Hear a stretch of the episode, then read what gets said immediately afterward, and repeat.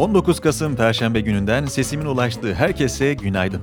Nihayet günü karıştırmadım zira bu hafta salı günü size sunduğum yayında günü Perşembe olarak söylemiştim. Sevgili dinleyenlerimizden özür dilerim. Buna pandeminin etkisi mi dersiniz ne dersiniz bilemiyorum ama Oğuz Atay'ın ben buradayım sevgili okur sen neredesin sözü bu örnekte biraz terse dönmüş gibi. Sevgili dinleyenlerimiz orada ben neredeyim? Kısıtlamalar yaklaşıyor ama biz güne harika bir haberle başlayalım. Çok yakında aylardır üzerine çalıştığımız bir büyük dijital ürünü ve bir İngilizce yayınını su yüzüne çıkarıyoruz. Neler olacak biz de merak içindeyiz. Takipte kalın. Havalar iyice soğumaya başlamışken ekibe sonbahar hakkında en sevdikleri şeyleri sorduk. Gelen cevaplar şöyle. İren renkleri, Sinem yağmur sonrası toprak kokusunu, Taner akşamüstü güneşini, Mehmet yaprakları, Orhun pencere yanında çay sohbetlerini sevdiğini söyledi. Lütfen siz de sonbaharın en sevdiğiniz yanını bizimle paylaşın. Gündem her zamanki gibi yoğun. Az sonra detayları sizlerle paylaşacağım ancak öncesinde bugünün bülteninin sizlere Potamya'nın destekleriyle ulaştığını söylemek isterim. Sürdürülebilir yaşam ilkelerini benimseyen ürünleri tek bir çatı altına toplayan Potamya ile alakalı daha detaylı bilgiye bültenimizden ulaşabilirsiniz. Ve şimdi gündemin öne çıkan detayları Aposta 6.30 farkıyla kulaklarınızda. Türkiye'den manşetler.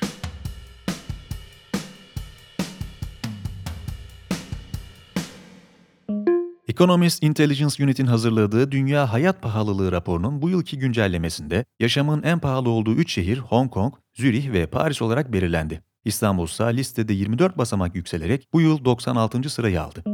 Rusya 24'de Dağlık Karabağ'da yaşananlarla ilgili röportaj veren Rusya Devlet Başkanı Vladimir Putin, ülkesinin Erivan ve Bakü arasında dengeyi sağlamakla yükümlü olduğunu belirterek Ermenistan'ın terk edilmiş hissetmediğini, Rusya'nın bunun için elinden geleni yaptığını söyledi. Putin ayrıca Türkiye'nin temas hattında yer almasının Ermenistan'ı tahrik edeceğini ve ateşkesin bozulmasına zemin hazırlayacağını, bu nedenle durumun Azerbaycan içinde oluşturulacak ortak merkezden takip edileceğini belirtti. Fransa Dışişleri Bakanı Jean-Yves Le Drian, Türkiye'nin bölgedeki rolüyle ilgili belirsizliklerin giderilmesi için Rusya'ya çağrıda bulundu ve bu haftaki Minsk grubu toplantılarında konunun görüşüleceğini söyledi. Cumhurbaşkanı Erdoğan'ın salı akşamı açıkladığı yeni COVID-19 tedbirleri İçişleri Bakanlığı tarafından tüm il valiliklerine gönderilen bir genelgeyle resmileştirildi. Bu cuma akşamı saat 20'de yürürlüğe girecek tedbirler kapsamında 65 yaş üzeri vatandaşlar saat 10-13 arası, 20 yaş altı vatandaşlar 13-16 arası sokağa çıkabilecek. Restoranlar saat 20'den sonra sadece paket servis hizmeti verecek. Hafta sonları ise 10 ile 20 saatleri haricinde sokağa çıkma kısıtlaması uygulanacak. CHP Genel Başkanı Kemal Kılıçdaroğlu, daha önce organize suç örgütü liderliğinden hüküm giymiş olan Alaaddin Çakıcı'nın sosyal medyadaki bir paylaşımı nedeniyle Çakıcı hakkında suç duyurusunda bulundu. Kılıçdaroğlu'nun avukatı Celal Çelik, Çakıcı'nın söz konusu paylaşımındaki ifadelerin kamu görevlisine karşı hakaret suçu kapsamına girdiğini ve Kılıçdaroğlu'nun açıkça tehdit edildiğini belirtti. Dünyadan manşetler.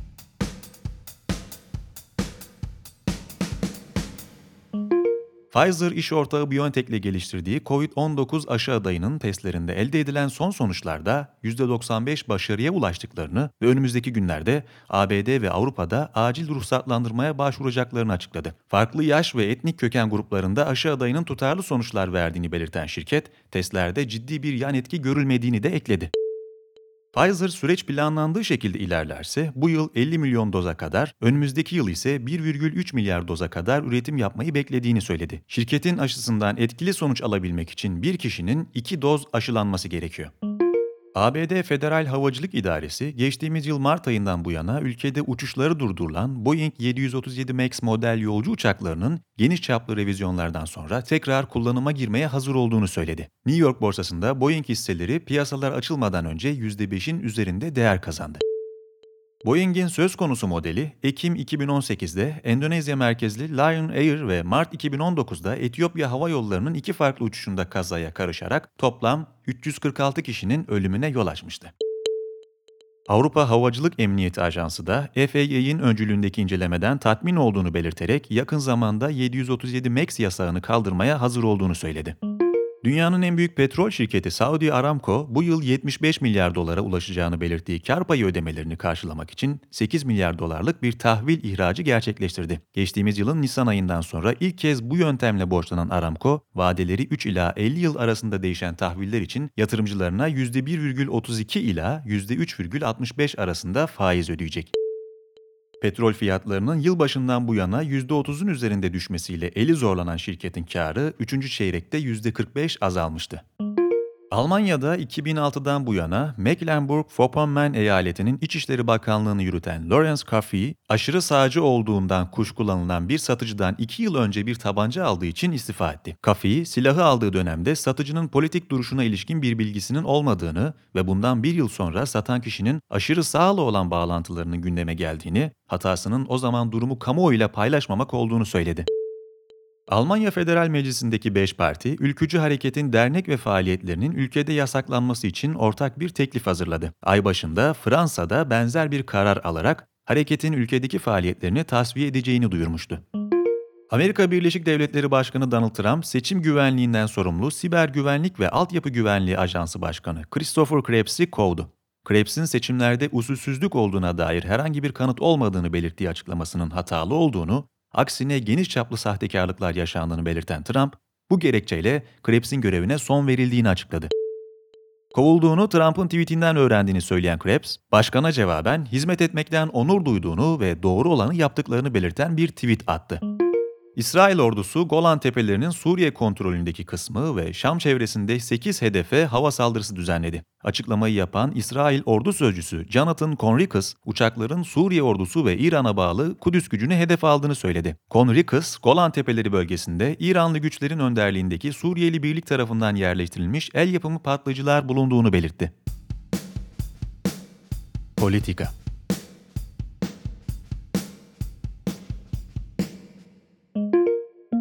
Bu bölümde daha önceki yayınlardan farklı olarak bölümün yazarını yayına konuk alacağım ve kendisinden birkaç yorum isteyeceğim. Aposto yazarlarından Hakan Çiftkaya önemli bir konuya dikkat çekiyor ve yazının başlığında paradoks KYK borçları diyor. Kendisinden birkaç cümle yorum almak üzere şimdi arıyorum.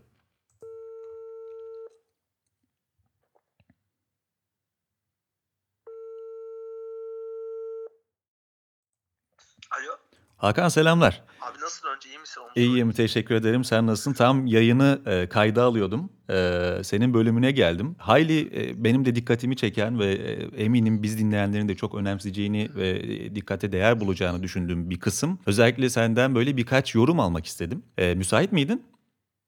Müsaitim müsaitim de ya sesin çok şey böyle böyle TRT'de profesyonel böyle bir radyo şeyine bağlanıyormuşum gibi hissediyorum. Ses Estağfurullah. de onun yüzünden. Estağfurullah.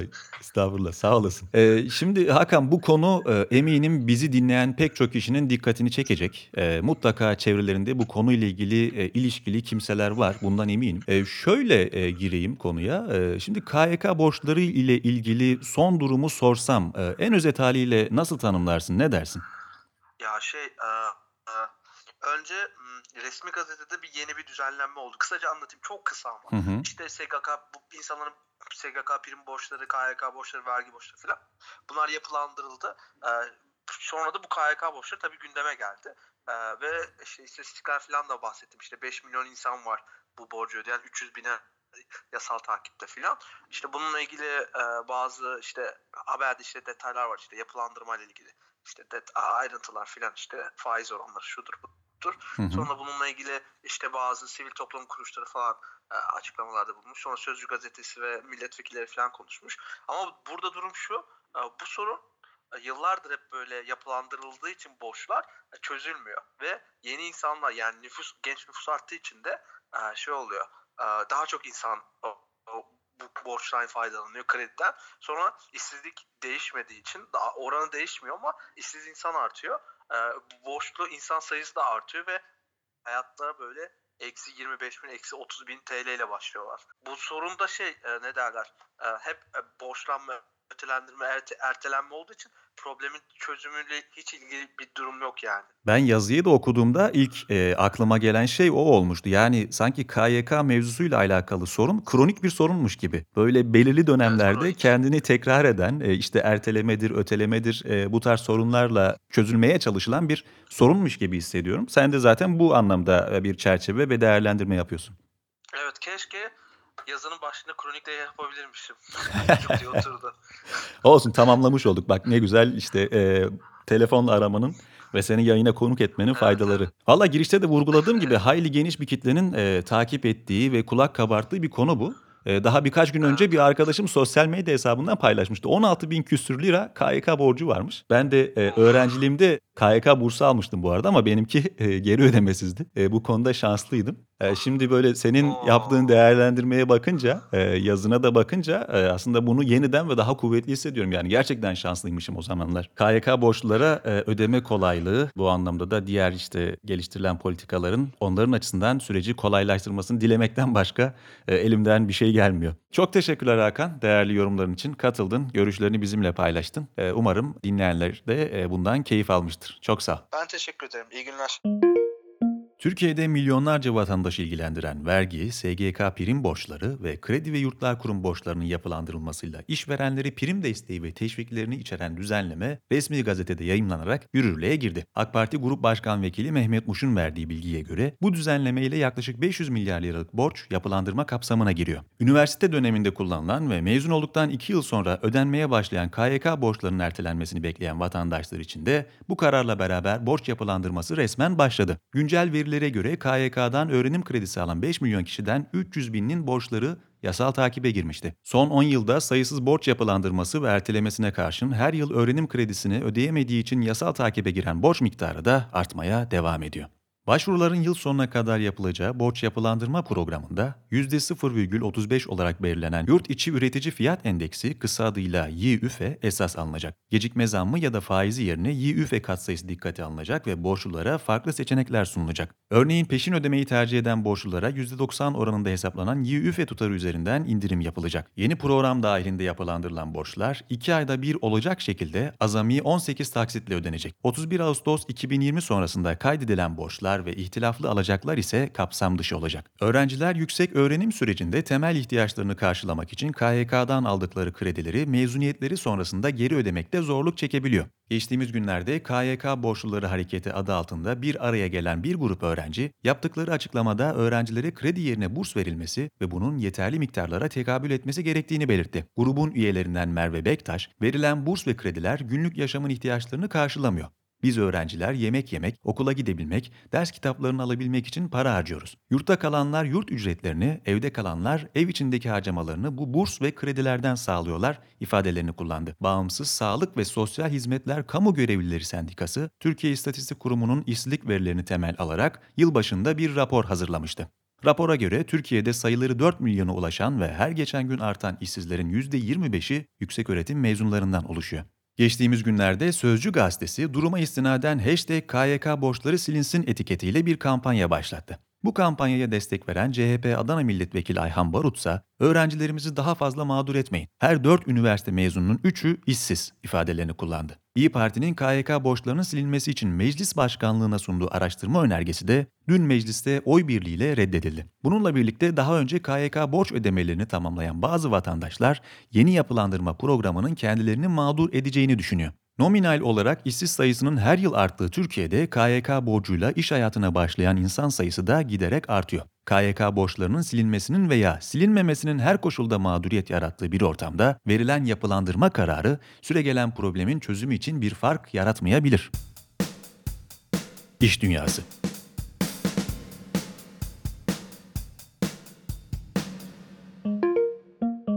Ağustos 2008'de hayatına airbedandbreakfast.com olarak başlayan Airbnb, aradan geçen 12 yılda konaklama endüstrisini temelden değiştiren iş modeliyle dünyada parmakla gösterilen bir girişim haline geldi. Uzun süredir halka açılma planlarını erteleyen şirket, nihayet bu hafta başında ABD Sermaye Piyasaları Kurumu SEC'ye gerekli belgeleri göndererek niyetini resmiyete döktü. San Francisco merkezli şirket, ABNB koduyla Nasdaq'ta işlem görecek hisselerin satışından 1 milyar dolar sermaye elde etmeyi hedefliyor. Airbnb'nin hikayesi Eylül 2007'de ileride şirketin kurucu ortaklarından biri olacak Joe Gebbia ev arkadaşı Brian Chesky'ye bir fikrini açmasıyla başladı.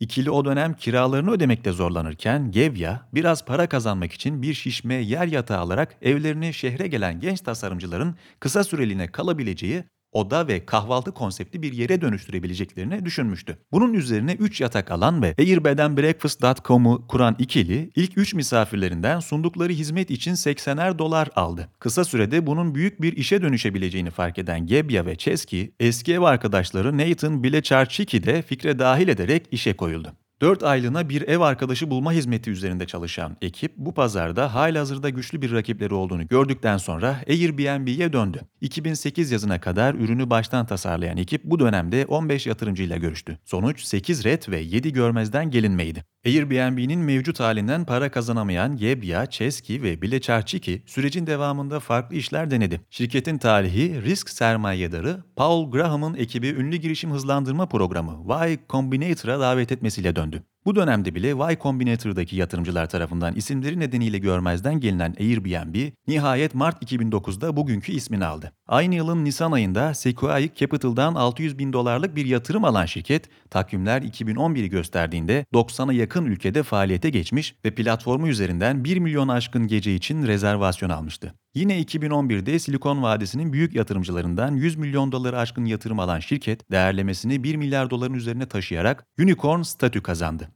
Hikayenin devamında her girişim gibi pek çok iniş ve çıkış yaşayan şirket, 2017'deki bir yatırım turunda değerlemesini 31 milyar dolara kadar çıkarmıştı. Ancak pandeminin ilk günlerinde hisse satışı ve borç ihracıyla acil durum finansmanı topladığı turda şirketin değerlemesi 18 milyar dolara geriledi. Başvuruyla birlikte bilançolarını da potansiyel yatırımcılarıyla paylaşan Airbnb, yılın ilk 9 ayında 2,5 milyar dolar gelir elde ederken 700 milyon dolar net zarar etti. Geçtiğimiz yılın aynı döneminde ise şirketin gelirleri 3,7 milyar dolarken net zararı 322 milyon dolardı. Şirket başvuruya eşlik eden açıklamasında yılın erken döneminde pandeminin tüm dünyada seyahatleri sekteye uğrattığını, kendilerinin de bundan önemli ölçüde etkilendiğini belirtti. Uluslararası seyahatlerdeki azalmaya rağmen son aylarda satışlarının toparlandığını söyleyen Airbnb, bu gelişmenin iş modellerinin dayanıklılığını gösterdiğini de ekledi. Şirket Temmuz-Eylül dönemini kapsayan 3. çeyrekte 219 milyon dolar kar elde etti. Son raporlama döneminin verilerine göre de Airbnb'nin bilançosunda 4,5 milyar dolar nakit bulunuyor. Airbnb'nin başvuru dokümanları şirketin büyüme hızının pandemiden önce de yavaşlamakta olduğunu gösteriyor. 2016'da önceki yıla oranla gelirlerini %80 artıran şirket, 2019'da ise gelirlerinde önceki yıla oranla sadece %32'lik bir büyüme gördü. Bu gelişmeye paralel olarak pandemi döneminde maliyetlerini gözden geçiren ve zararlarının büyüme stratejilerine ve teknik altyapılarına yapılan büyük yatırımlardan kaynaklandığını söyleyen şirket, maliyetlerini azaltmak için iş gücünde %25'lik bir kesintiye gitti ve bazı pazarlama harcamalarını askıya aldı. Şirket halka arz için fiyat aralığı hedefini önümüzdeki ay belirleyecek. Yatırımcıların ilgisini ise zaman gösterecek. Öne çıkan hikayeler.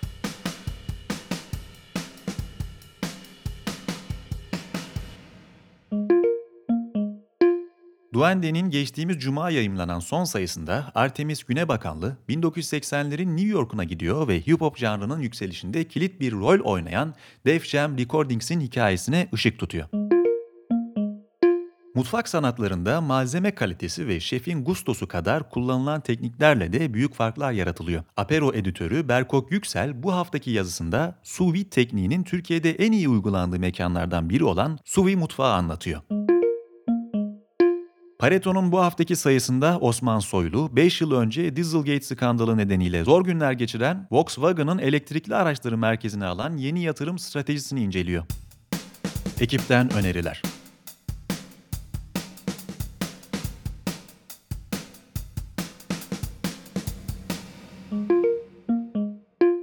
Anadolu yakasında gerçek Japonya mutfağını deneyimleyip rahatlıkla ve sağlıklı yemek için Ken'i deneyin. Ken'in enfes sushileri ve Dianomito Ebi'yi özellikle öneriyoruz.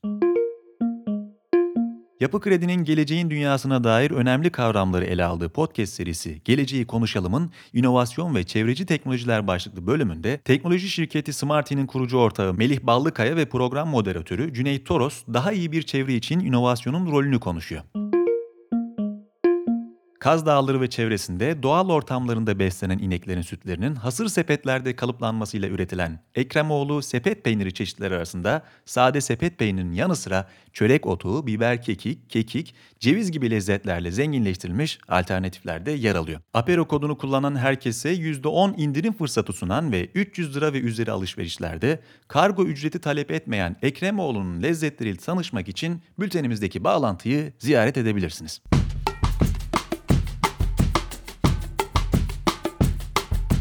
Yine yeni bir yayının sonuna geldik. 19 Kasım Perşembe gününün öne çıkan detaylarını dilim döndüğünce ve günleri karıştırmadan sizlerle paylaşmaya çalıştım. Haftaya Salı ve Perşembe günlerinde yeniden buluşuncaya dek kendinize iyi bakmanız diliyor, sağlığınıza dikkat edin diyorum. Sevgiyle kalın.